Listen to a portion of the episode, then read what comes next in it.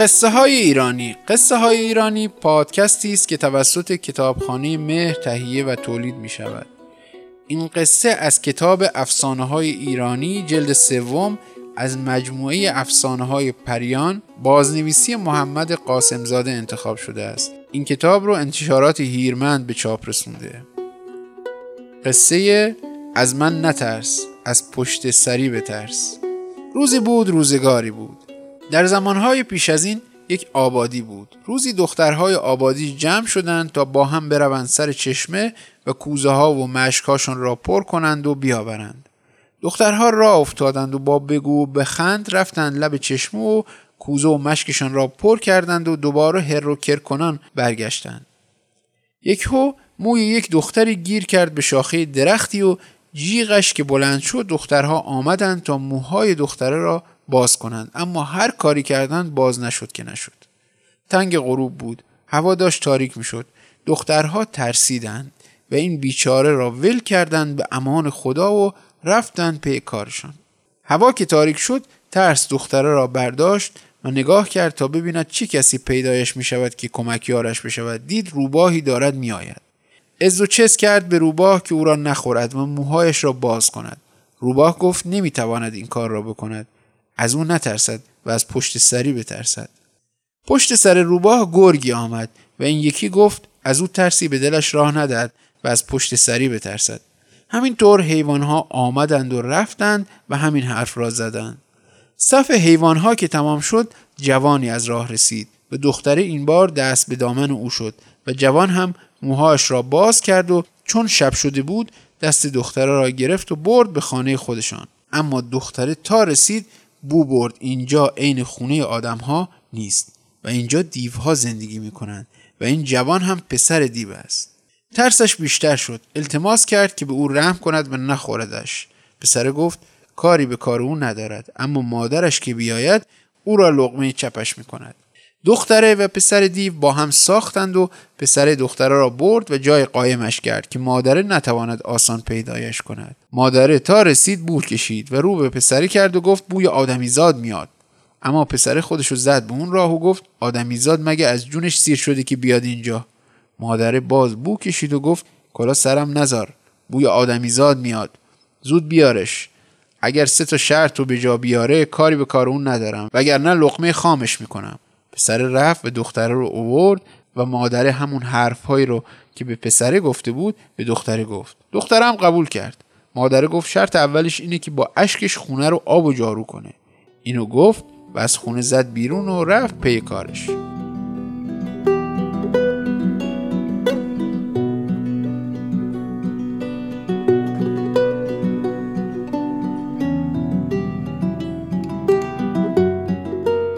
دختره هرچی گریه کرد قدی یه نصف قاشق هم نشد.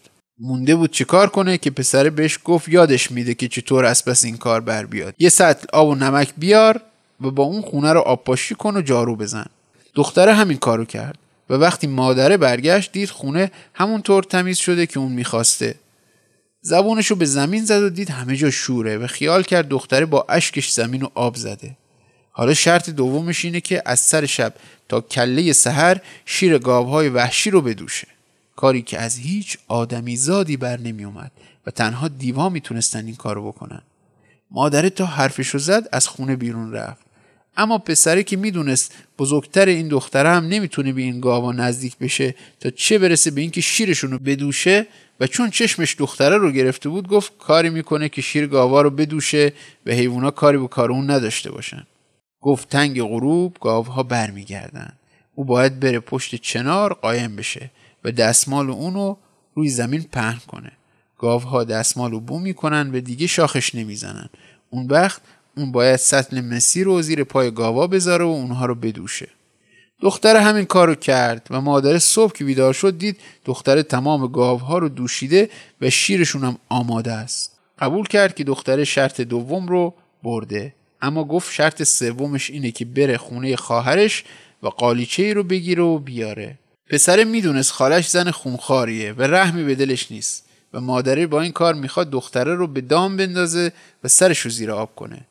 پسره این دفعه هم به دختری یاد داد باید چیکار کنه تا از این دام بیرون بیاد گفت سر راهت به چشمه می‌رسی که کثیف و بدبوه اون چشمه رو تمیز کن. از اونجا که رد بشی به درخت گلابی می‌رسی.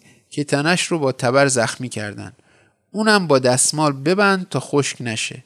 بعد می‌رسی به سگ و اسبی که جلوی سگ علف و جلوی اسب استخون ریختن. باید جای علف و استخون رو عوض کنی و اون وقت بری خونه خالم. دختره رفت و تا سر خاله پسر گرم بود قالیچه رو برداشت و فلنگو بست. دیو تا خبردار شد که دختره چیکار کرده به سگ گفت جلوی این دزدو بگیر. سگ گفت تو همیشه علف جلوی من میریزی که نمی‌تونم بخورم. این دختره بهم استخون داده و حالا سیرم کرده. پس با اون کاری ندارم. دیو ناراحت شد و به اسبه گفت این دختره رو لگت بزن تا نتونه در بره. اسبه گفت تو همیشه به من استخون می‌دادی که نمی‌تونستم حتی لب بهش بزنم. این دختره استخون رو برداشت و علف بهم داده. از گشنگی خلاص شدم. به من ربطی نداره که با تو چیکار کرده. دیو از کوره در رفت و به چشمه گفت آبش را بزند بیرون تا دزد خانهش نتواند برود. چشمه گفت تو همیشه آشغال و کسافت رو میریزی توی من. این دختره پاک و تمیزم کرده. حالا به من چه کی هست و چه کار کرده و به کجا میره؟ دختره رد شد و دیو که خونش به جوش اومده بود به درخت گلابی گفت با شاخش راه دزد خونش رو ببنده. درخت گفت تو با تبرت تنه منو زخمی کردی. این دختره با دستمال زخم منو بسته. چه کار به کار دختره دارم؟ نمی‌خوام سر راهش رو بگیرم. دختره قالیچه رو برد و به مادره داد. و پسره هم رو به مادرش کرد و گفت دختره هر سه تا شرط رو برده و اون دیگه نمی‌تونه بهش دست درازی کنه. اما پسره که می‌دونست این حرفها به خورد مادره نمیره و کمین کرده که بلایی سر دختره بیاره دستشو گرفت و بردش با آبادی تا بره سر خونه و زندگی خودش. و سر فرصت بیاد سراغش تا با هم عروسی کنن.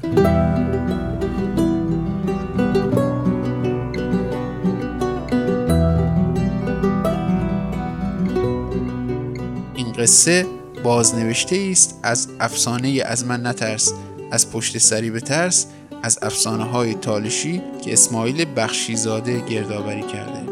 همچنین نگاه کنید به فرهنگ آمیانه مردم ایران گردآوری صادق هدایت افسانه های ایرانی محمد قاسمزاده جلد دوم و باغهای بلورین خیال گردآوری خسرو صالحی.